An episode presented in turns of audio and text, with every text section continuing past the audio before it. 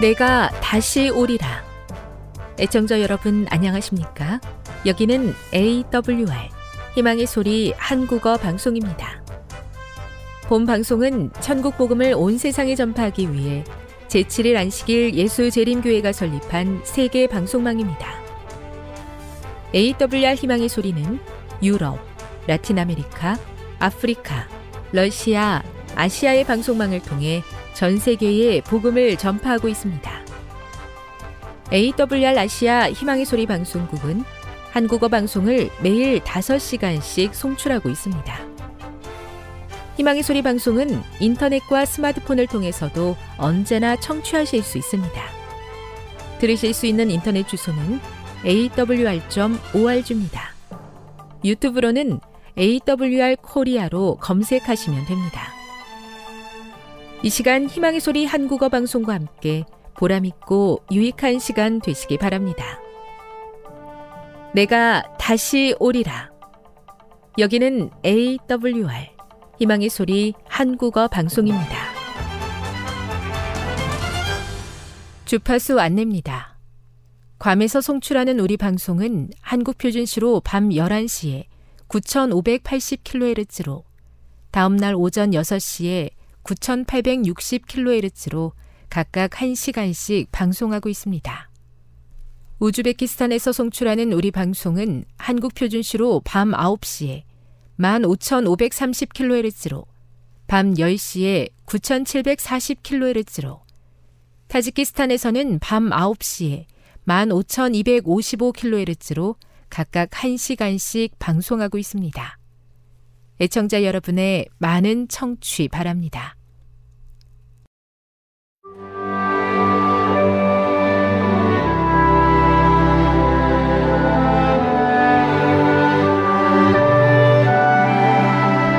읽어주는 교과 여섯째 날 11월 4일 금요일 더 깊은 연구를 위해 나는 온 하늘이 우리의 구원에 관심을 가지고 있는 것을 보았다. 그렇다면 우리가 무관심할 수 있겠는가? 우리가 구원을 얻느냐 잃느냐 하는 것이 사소한 일처럼 부주의할 것인가? 우리를 위하여 치러진 희생을 경하게 여길 것인가? 어떤 사람들은 그렇게 했다. 그들은 받은 바 자비를 대수롭지 않게 여겨왔다. 그러므로 하나님께서는 그들을 불쾌히 여기신다. 언제까지나 하나님의 성령을 근심시키지 못할 것이다. 조금만 더 근심시키면 그분께서는 떠나가실 것이다. 하나님께서 사람들을 구원하기 위하여 하실 수 있는 모든 일을 하셨음에도 불구하고 사람들이 그들의 생애로 예수님께서 제공해 주신 자비를 등한히 할 것 같으면 죽음이 그들의 몫이 될 것인데 그 죽음은 참으로 비싼 대가를 치르는 것이 될 것이다. 그것은 무서운 죽음이 될 것이다. 왜냐하면 그들은 그들이 거절한 구속의 값을 지불하기 위하여 그리스도께서 십자가에서 느끼신 그 고통을 느껴야 할 것이기 때문이다. 그리하여 그들은 그들이 잃어버린 것이 영생과 불멸의 유업임을 깨닫게 될 것이다. 영혼들을 구원하기 위하여 지불된 놀라운 희생은 영혼들의 가치가 어떤 것임을 우리에게 알려준다. 귀중한 영혼을 일단 잃어버리게 되면 그것은 영원히 잃어버린 바 된다. 교회 증언 1권 124 핵심적인 토의를 위해 1. 히브리서 10장 4절은 황소와 염소의 피가 능히 죄를 없이 하지 못함이라 라고 말한다. 그렇다면 구약시대 사람들은 어떻게 구원받았는가? 카드로 물건을 구매하지만 나중에 청구서에 따라 돈을 지불해야 하는 신용카드에 관한 예화가 이 주제를 더 잘 이해하도록 어떤 도움을 줄 수 있는가? 2. 고린도 후서 5장 18에서 21절을 읽어보라. 만일 그리스도께서 온 세상의 죄를 위해 돌아가셨다면 왜 모든 사람이 구원받지 못하는 것인가? 십자가를 통해 구원을 받든지 아니면 그들을 위해 주어진 위대한 희생에도 불구하고 멸망당하든지 구원에 있어 개인의 선택이 중요한 역할을 하는 이유는 무엇인가? 3. 하나님께서 준비하신 구원의 계획인 십자가와 그곳에서 이루어진 일은 행함을 통한 구원이라는 개념을 무가치하며 잘못된 것이고 하나님의 계획과 반대되는 것으로 만든다. 그 이유는 무엇인가? 지금까지 읽어주는 교과였습니다. 본 방송은 AWR 희망의 소리 방송국에서 제작되었습니다.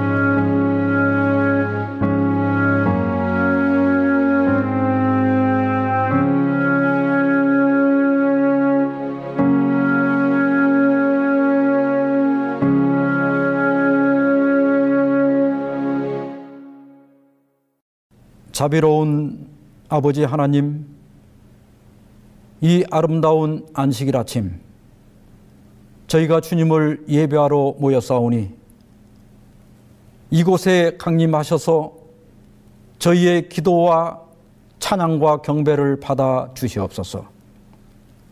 오늘도 저희가 주의 말씀을 기다리오니 주여 우리에게 말씀해 주셔서 이 말씀이 어둡고 어지러운 세상에서 우리 발에 등불이 되게 해 주시옵소서. 이제 저희가 예배를 시작하오니 모든 순서를 통하여 오직 아버지 홀로 영광받아 주시옵시기를 예수 그리스도의 이름으로 기원하옵나이다. 아멘. 교동문 845장 신년 그러므로 너희는 내가 오늘 너희에게 명하는 모든 명령을 지키라. 그리하면 너희가 강성할 것이요. 너희가 건너가 차지할 땅에 들어가서 그것을 차지할 것이며 또 여호와께서 너희의 조상들에게 맹세하여 그들과 그들의 후손에게 주리라고 하신 땅, 곧 젖과 꿀이 흐르는 땅에서 너희의 날이 장구하리라. 내가 들어가 차지하려 하는 땅은 내가 나온 애굽 땅과 같지 아니하니 거기에서는 너희가 파종한 후에 발로 물대기를 채소밭의 댐과 같이 하였거니와 너희가 건너가서 차지할 땅은 산과 골짜기가 있어서 하늘에서 내리는 비를 흡수하는 땅이요 내 하나님 여호와께서 돌보아 주시는 땅이라 연초부터 연말까지 내 하나님 여호와의 눈이 항상 그 위에 있느니라. 영광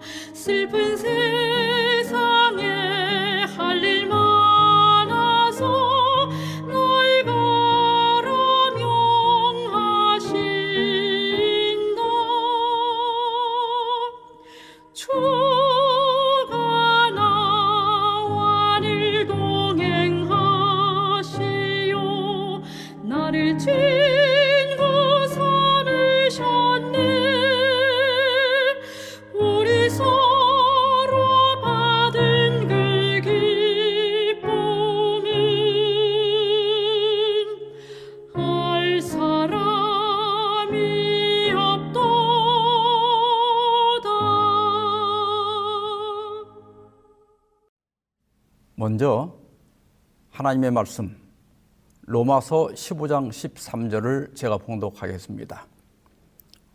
소망의 하나님이 모든 기쁨과 평강을 믿음 안에서 너희에게 충만하게 하사 성령의 능력으로 소망이 넘치게 하시기를 원하노라.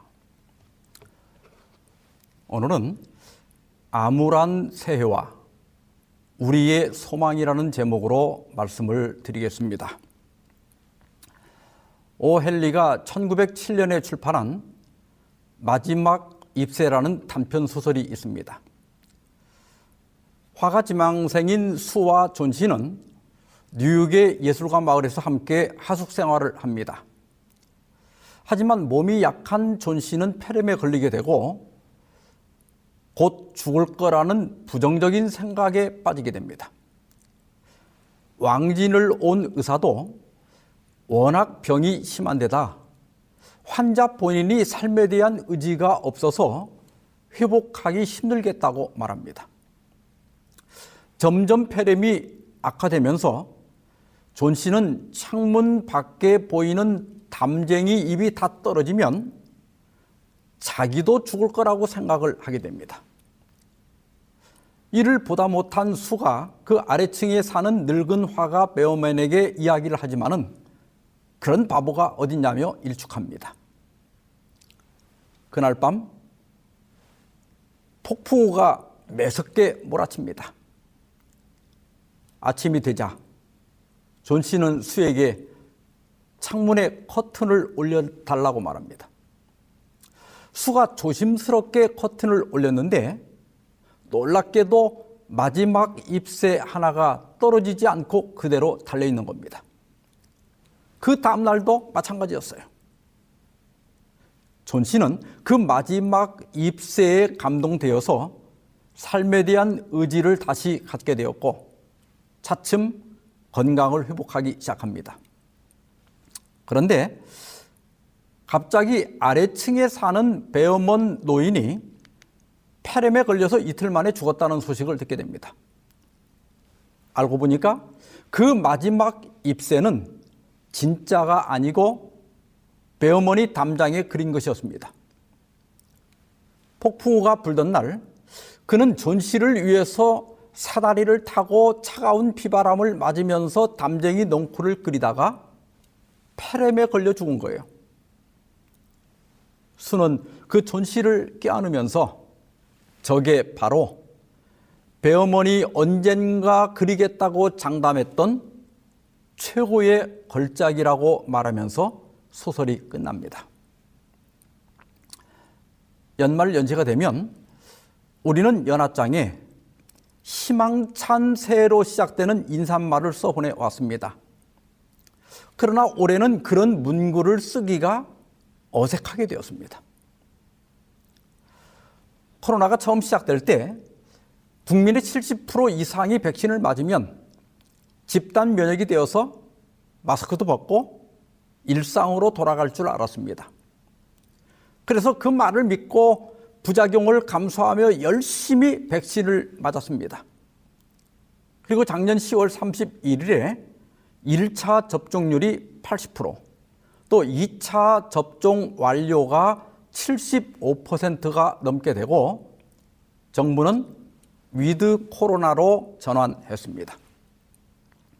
그런데 불과 45일 만에 코로나는 폭발적으로 확산되고 거기다가 전염력이 훨씬 강한 오미크론 변이가 나타나고 치명률이 증가하여 다시 거리 두기가 강화되고 우리는 암울한 상황에서 새해를 맞게 되었습니다. 지난 2015년에 테드 강연에서 전염병 팬데믹을 예견했던 빌 게이츠는 올해 안에 코로나19의 심각한 국면은 지나갈 것이라고 말했습니다. 정말 그렇게 된다면 얼마나 좋겠습니까?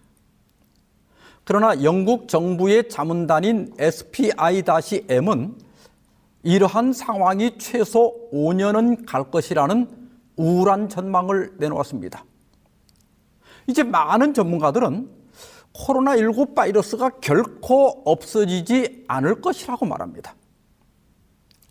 1796년 에드워드 제너가 천연두 백신을 만든 이래 수많은 백신들을 만들어 왔지만 백신으로 완전히 없앤 바이러스는 천연두 하나뿐이라고 합니다. 지금 우리나라에서는 3차 접종을 독려하고 있고 또 이스라엘 등에서는 4차 접종을 하고 있습니다. 어쩌면 독감처럼 매년 코로나 백신을 맞이할지도 모릅니다. 이런 상황을 생각하면 한숨이 저절로 나옵니다.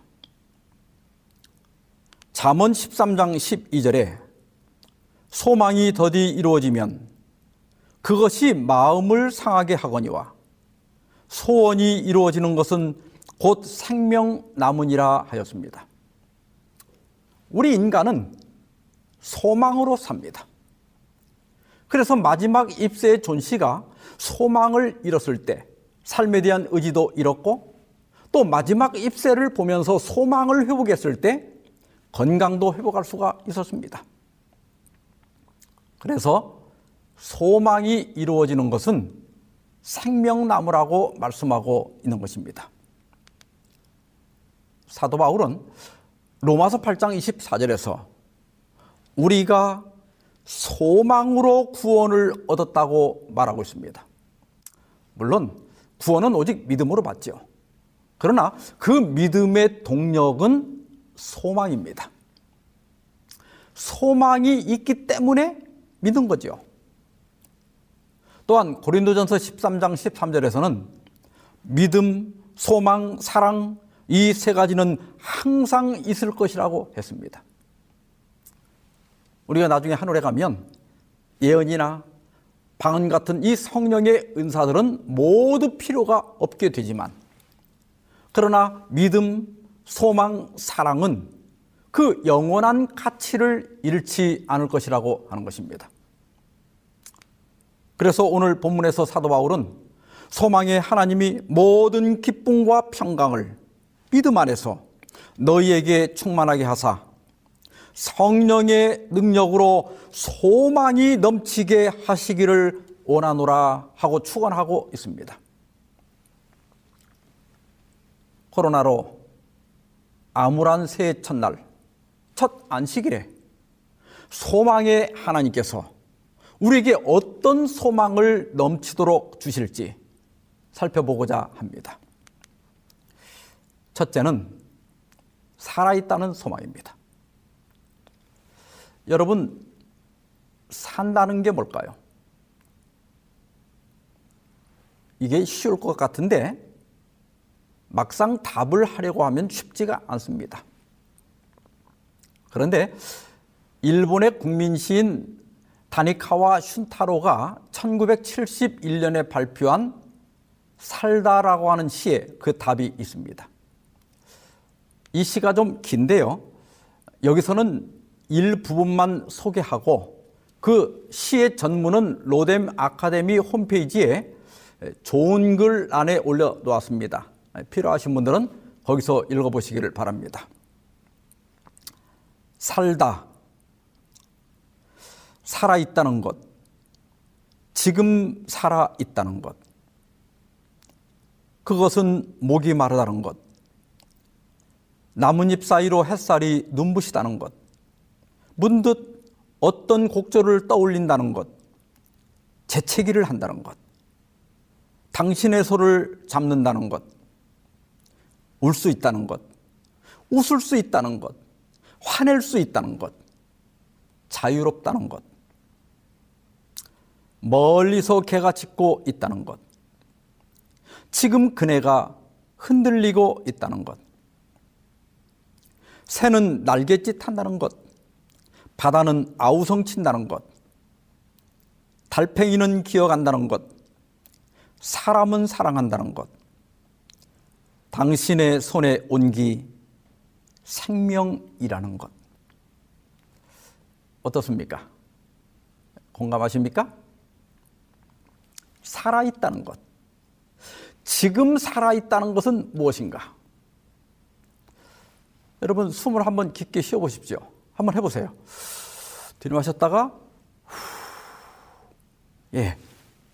그게 살아 있다는 겁니다. 우리도 시 한번 써볼까요? 살아 있다는 것, 지금 살아 있다는 것. 그것은 오늘이 새해 첫날이라는 것. 코로나가 아직도 끝나지 않았다는 것. 누구는 백신을 맞았고 누구는 맞지 않았다는 것. 이런 것들을 우리가 어떻게 알고 느끼죠? 살아있기 때문에 알고 느끼는 거예요. 조금 더 해볼까요? 오늘이 안식일이라는 것. 지금 말씀을 듣고 있다는 것. 내 곁에 누군가가 있다는 것. 그리고 내가 그를 바라볼 수 있다는 것. 머리카락이 빠진다는 것. 몸이 아프다는 것. 이런 것들이 내가 살아있다는 증거이고, 산 자만이 느낄 수 있는 것들입니다.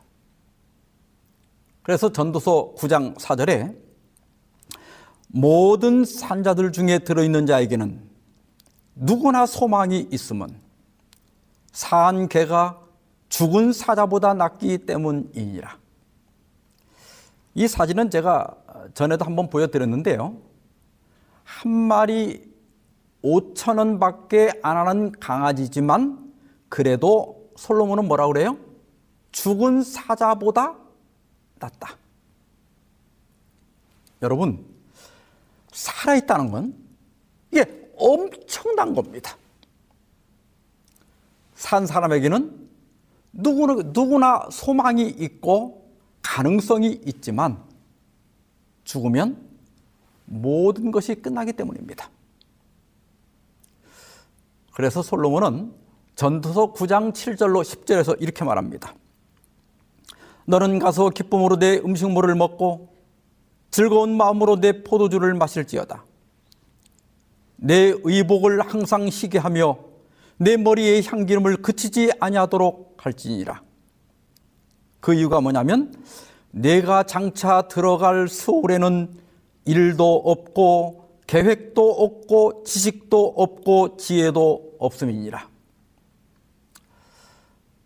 여러분 어떻게 사는 것이 잘 사는 것일까요? 이것도 답이 쉽진 않습니다. 그러나 솔로몬은 죽음을 기준으로 삼으면 누구나 쉽게 답을 찾을 수 있다고 말합니다. 만약 나에게 단 하루가 남았다면 여러분 그 하루 동안 무엇을 하시겠습니까? 다니던 직장에 마지막으로 출근할까요? 먹고 죽을 건데 그냥 침대에 누워서 뒹굴거릴까요? 그 나를 괴롭힌 사람을 찾아가서 마지막으로 한 판 싸울까요? 아마 마지막 하루를 아무도 이렇게 보내지 않을 겁니다. 대부분의 사람들이 사랑하는 사람에게 사랑의 말을 전하고 또 고맙다는 말을 건넬 겁니다. 그리고 하늘도 한번 쳐다보고 밝은 태양, 또 산과 나무들, 꽃들을 좀 더 자세히 들여다볼지 모르겠습니다. 또 새들의 추적임, 시냇물 소리에 귀를 기울일지 모르겠어요. 솔로몬은 우리의 삶의 끝에는 죽음이 있고 그 후에는 아무것도 할 수 없으니 살아있는 지금을 소중히 여기고 부질없는 것에 신경 쓰지 말고 하나님께서 주신 것을 누리며 즐겁게 살라고 권고하고 있습니다. 유대계 오스트리아 정신과 의사로서 독일 포로 수용소에서 생존한 빅토로 프랑클 박사는 자신의 운명이 결정되었다고 믿는 사람은 그것을 바꿀 수 없다고 하였습니다. 내가 당면한 그 운명에 굴복하는 사람은 소망을 포기한 사람입니다. 난 안 돼. 난 못해. 뭐 해봤자 안 될 거야. 이런 말은 살아있는 사람이 할 말이 아니라는 거예요. 왜요? 산 사람에게는 소망이 있고 또 가능성이 있기 때문입니다. 여러분, 살아있는 사람의 말은 이런 겁니다. 우리 다 같이 한번 읽어볼까요? 시작. 포기하지 마라. 저 모퉁이만 돌면 희망이란 녀석이 기다리고 있을지도 모른다.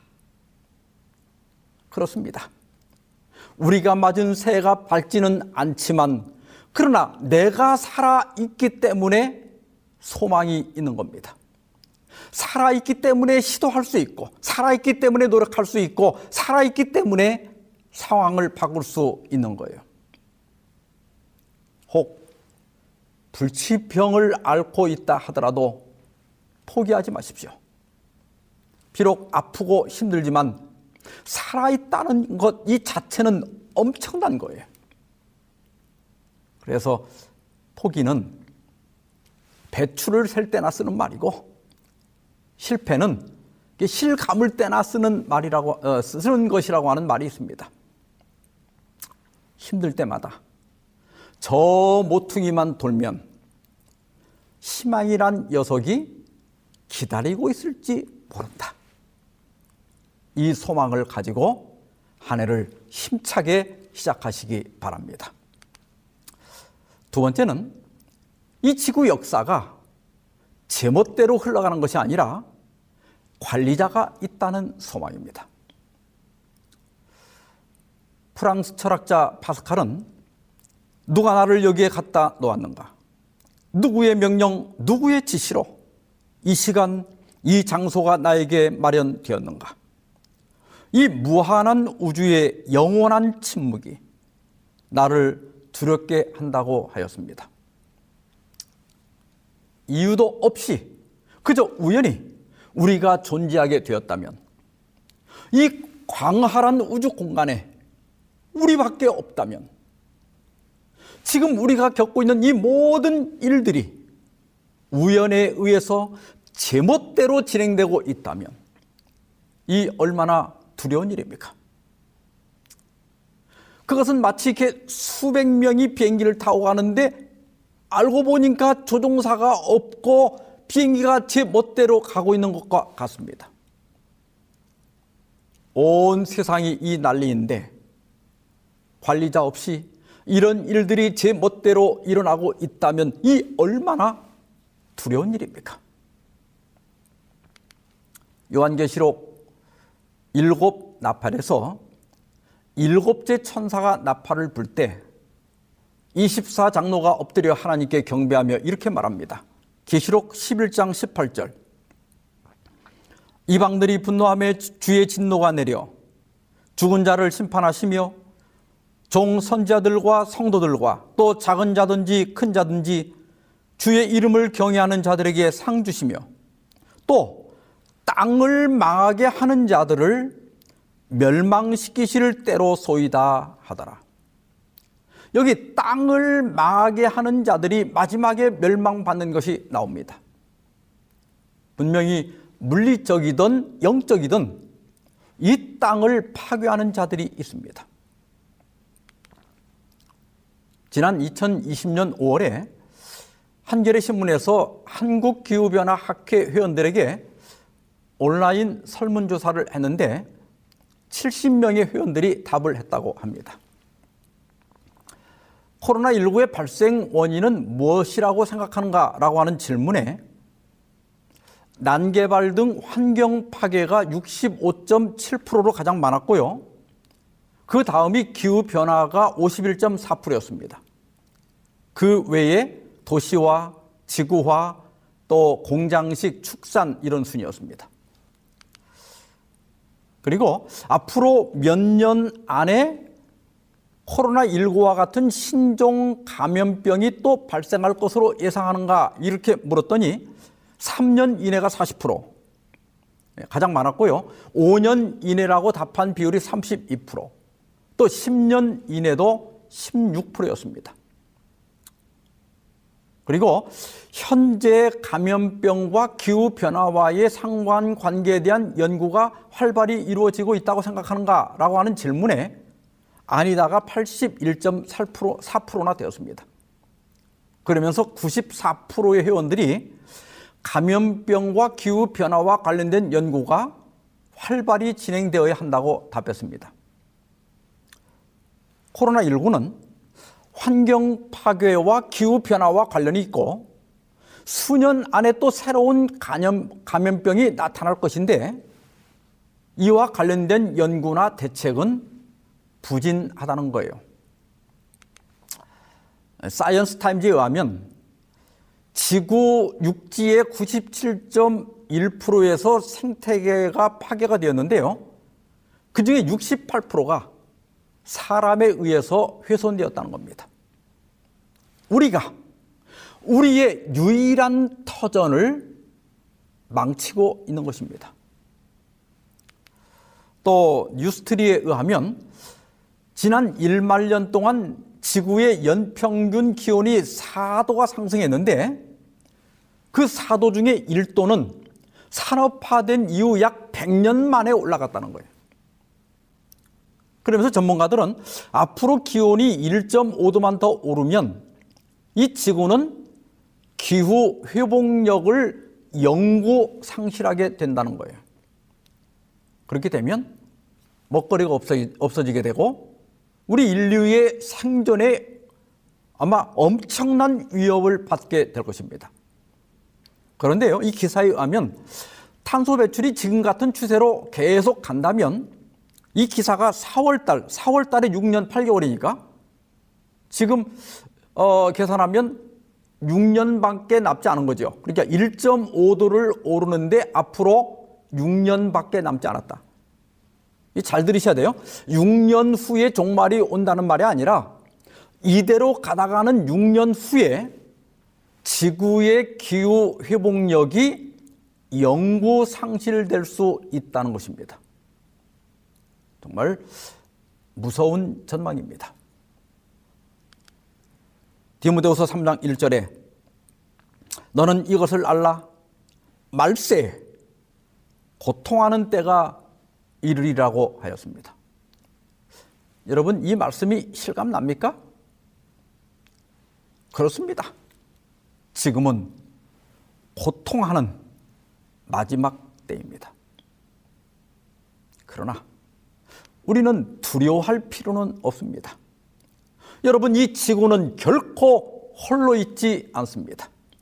이 지구는 방치되어 있지 않습니다.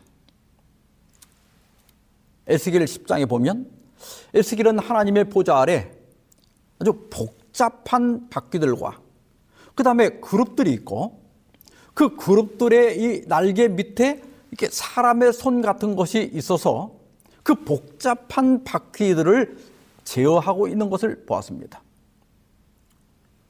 선지자 왕 536페이지에는 바퀴와 같은 복잡한 것들이 그룹의 날개 아래 있는 손의 지도를 받는 것처럼 인간 사건의 복잡한 연극도 하나님의 지배 아래 있다. 열국의 분쟁과 소요 가운데서도 그룹 위에 자정하신 하나님께서는 여전히 이 지상의 사건들을 인도하고 계신다 그랬습니다. 여러분, 지구라는 이 비행기는 혼자 제멋대로 날아가고 있는 것이 아니라 전능하신 하나님께서 운전대를 잡고 계신다는 겁니다. 정치, 경제, 또 사회적 혼란, 각종 범죄가 난무하고 여러 재난들이 일어나고 있지만 이 모두가 다 하나님의 관리하에 있다고 하는 겁니다. 이러한 사실은 다니엘 사장에 기록된 느부갓네살의 꿈에서도 나타납니다. 느부갓네살은 꿈에 높은 나무를 보았는데 들짐승과 새들이 그 나무에서 살며 그 열매를 먹고 사는 것을 보았습니다. 그런데 한 천사가 하늘에서 내려오더니 그 나무를 빼고 구루터기는 쇠와 노줄로 동일하고 하였습니다. 그리고 말하기를 구루터기는 짐승의 마음을 받아 일곱 대를 지내니라고 하였습니다. 다니엘은 이 꿈을 해석하기를 그 높은 나무는 왕을 의미합니다. 그리고 왕이 사람에게 쫓겨나서 짐승처럼 되어서 7년을 지낼 겁니다. 그리고 왕께서 세상의 주관자가 하나님인 것을 깨달은 후에 다시 보기가 될 것입니다. 그러니 공의와 자비를 베풀고 속죄하셔서 이 일이 생기지 않게 하소서 아주 간곡히 권고를 하였습니다. 느부갓네살 왕은 1년 동안은 매우 조심하며 지냈습니다. 그런데 1년이 지나도록 아무 일이 일어나지 않자 이전의 교만이 다시 머리를 들었습니다. 다니엘 4장 29절 30절입니다. 12달이 지난 후에 내가 바벨론 궁 지붕에서 거닐세. 그 다음에 30절입니다. 나 왕이 말하여 가로되 이 큰 바벨론 내가 능력과 권세로 건설하여 나의 도성을 삼고 이것으로 내 위엄의 영광을 나타내는 것이 아니냐. 여기 30절 한 절에 나가 몇 번 들어갔어요? 네 번이나 언급됐습니다. 이거, 이거 다 내가, 내가, 내 능력으로 내가 다 했다. 그때 하늘에서 이런 소리가 들려옵니다. 내가 사람에게서 쫓겨나서 들짐승과 함께 살면서 소처럼 풀을 먹을 것이요. 이와 같이 일곱 대를 지나서 지극히 높으신 이가 사람의 나라를 다스리시며 자기의 뜻대로 그것을 누구에게든지 주시는 줄을 알기까지 이르리라 하더라. 여러분, 사람의 나라를 누가 다스린다고요? 지극히 높으시니 하나님이 다스리신다. 하나님의 보좌 아래 바퀴가 복잡한 것처럼 이 세상이 복잡하고 무일서하고 모순된 것처럼 보이지만 하나님께서는 세상 역사를 때로 직접 주관하시고 때로 허락하시고 때로 수정하시면서 그분의 섭리 아래 그분의 정하신 뜻을 따라 인도하고 계신다는 겁니다. 그래서 다윗은 노인들을 위한 시로 알려진 시편 71편 5절에서 주 여호와여 주는 나의 소망이시요 내가 어릴 때부터 신뢰한 이시라고 고백하고 있습니다. 선자왕 536페이지입니다. 열국의 분쟁과 소요 가운데서도 그룹 위에 자정하신 하나님께서는 여전히 이 지상의 사건들을 인도하신다. 영원한 과거로부터 영원한 미래에 이르기까지 사건의 사슬에 고리와 고리를 연결시키고 계신 위대하시고 스스로 계신 분께서 당신의 말씀 속에 주신 예언들은 역사의 흐름에서 지금 우리가 어디에 있으며 장래에 무엇을 기대할 수 있을지를 말해준다. 우리에게 이런 하나님이 계시기 때문에 재난이 닥치고 시련이 오고 코로나가 범람하고 그것 때문에 불편하고 고통스러울 수는 있지만 두려워할 필요는 없다는 겁니다. 코로나19가 올해 끝나든 뭐 3년이나 5, 년 후에 끝나든 하나님의 관리하에 있다면 하나님을 믿고 기다리면 됩니다. 또 이런 재난을 통하여 우리에게 주시는 경고와 교훈을 배우면 됩니다. 그래서 오늘 희망찬 새해를 말할 수는 없지만 여전히 우리는 소망을 말할 수 있는 것입니다.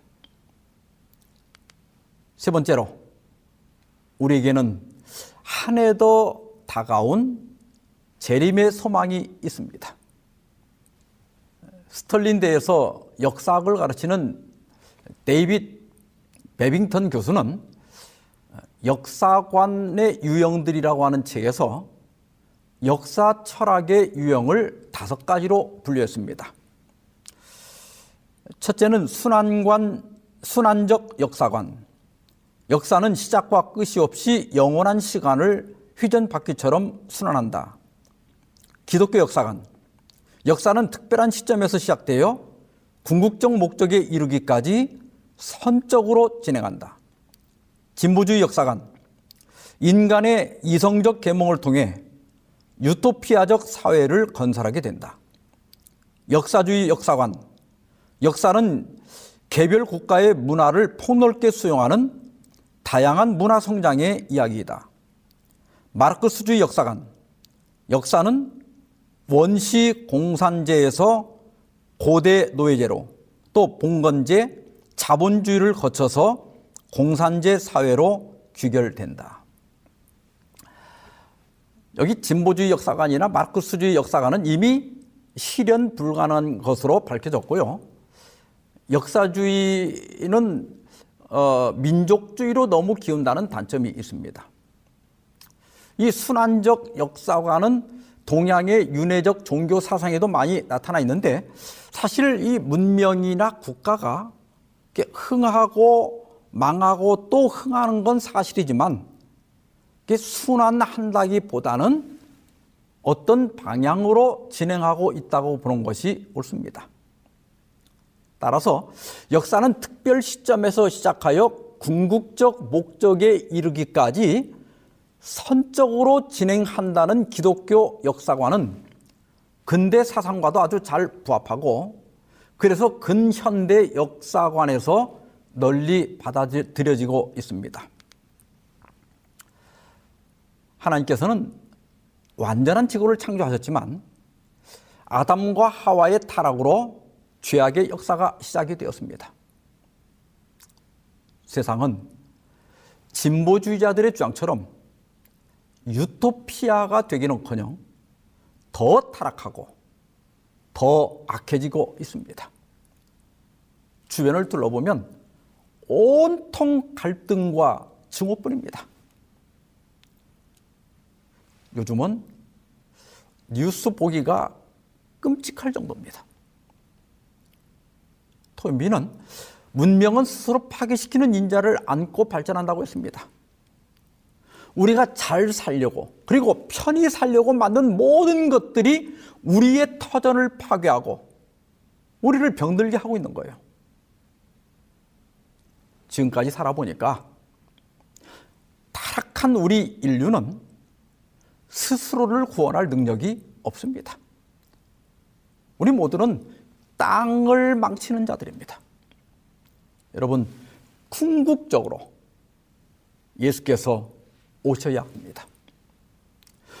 여러분, 이 기독교의 종말로는 죄악과 고통의 역사를 끝내고 평화의 하나님의 나라가 임한다는 희망의 역사관입니다. 그래서 누가는 이런 일이 되기를 시작하거든 일어나 머리를 들라. 너희 멸망이 아니라 너희 속량이 가까웠느니라. 밤이 깊으면 새벽이 가까운 겁니다. 지금 우리 주변에 일어나고 있는 이 모든 일들은 우리 주님이 곧 오신다는 사인들입니다. 히브리 10장 37절에 잠시 잠깐 후면 오실 리가 오시리니 지체하지 아니하시리라.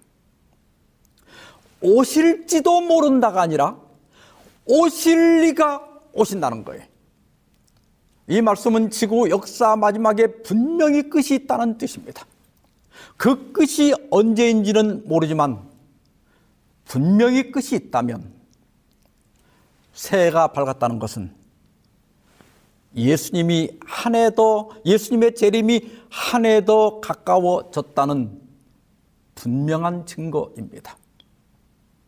여러분, 이것은 가슴 벅찬 소망의 소식입니다. 머지않아 우리는 다시는 전염병이 없는 곳으로 갈 겁니다. 거기는 사망이 없고 애통하는 것이나 곡하는 것이나 아픈 것이 다시 있지 않습니다.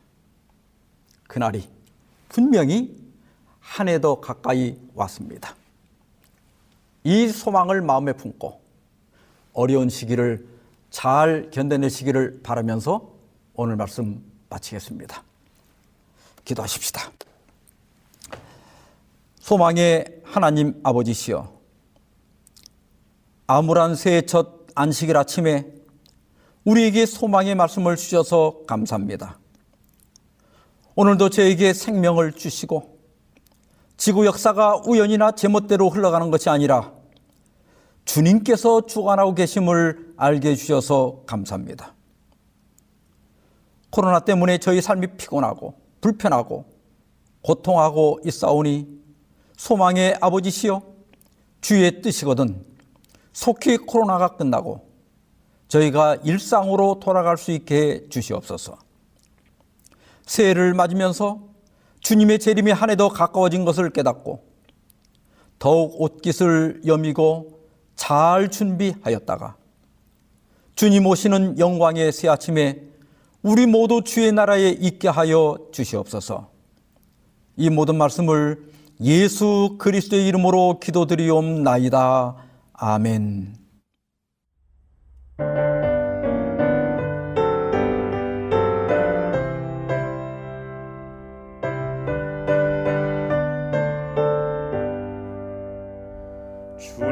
오시는 그날이 언제일지 주님 뵙는 그날 나는 확실히 몰라. 지금 주님은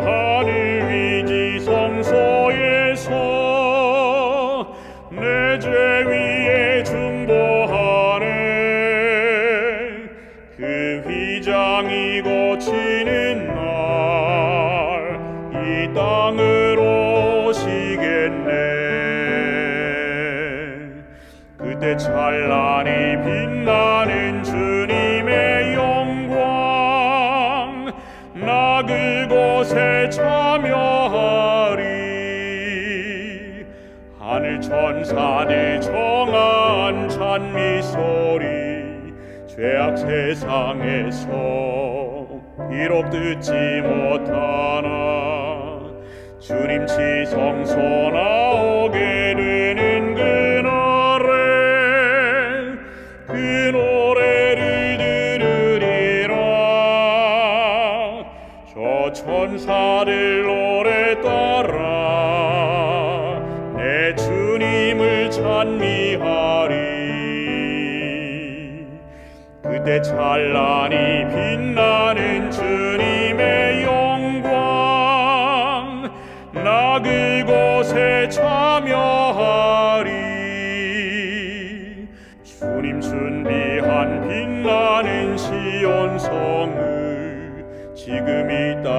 땅에서 비록 볼 수 없으나 나의 주님이 이 땅에 오시는 그날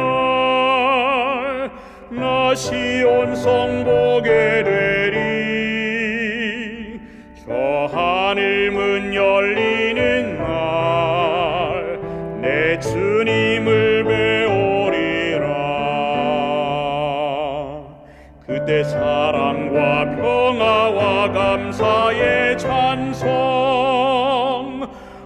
천지에 가득하리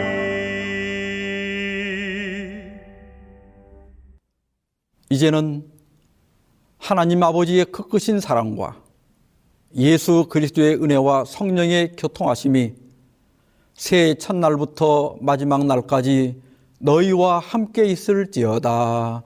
아멘.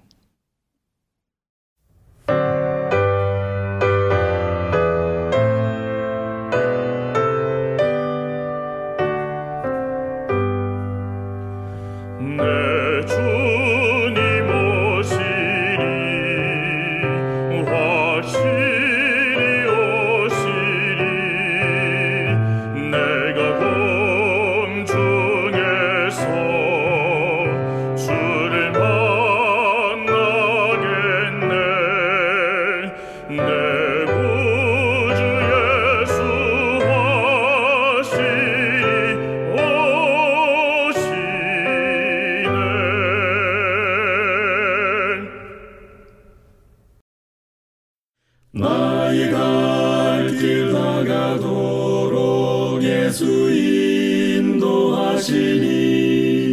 내 주 안에 있는 그율 어찌시마리요?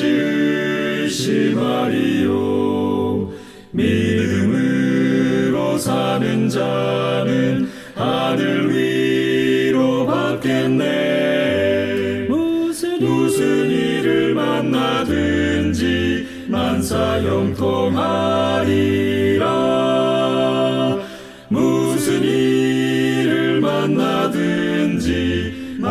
만사형통하리라. 나의 갈 길 나가도록 예수 인도하시니 그의 사랑 어찌 큰지 말로 할 수 없도다. 성령 감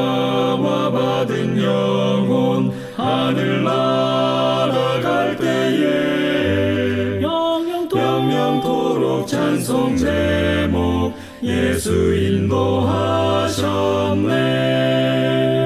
영영토록 찬송 제목 예수 인도하셨네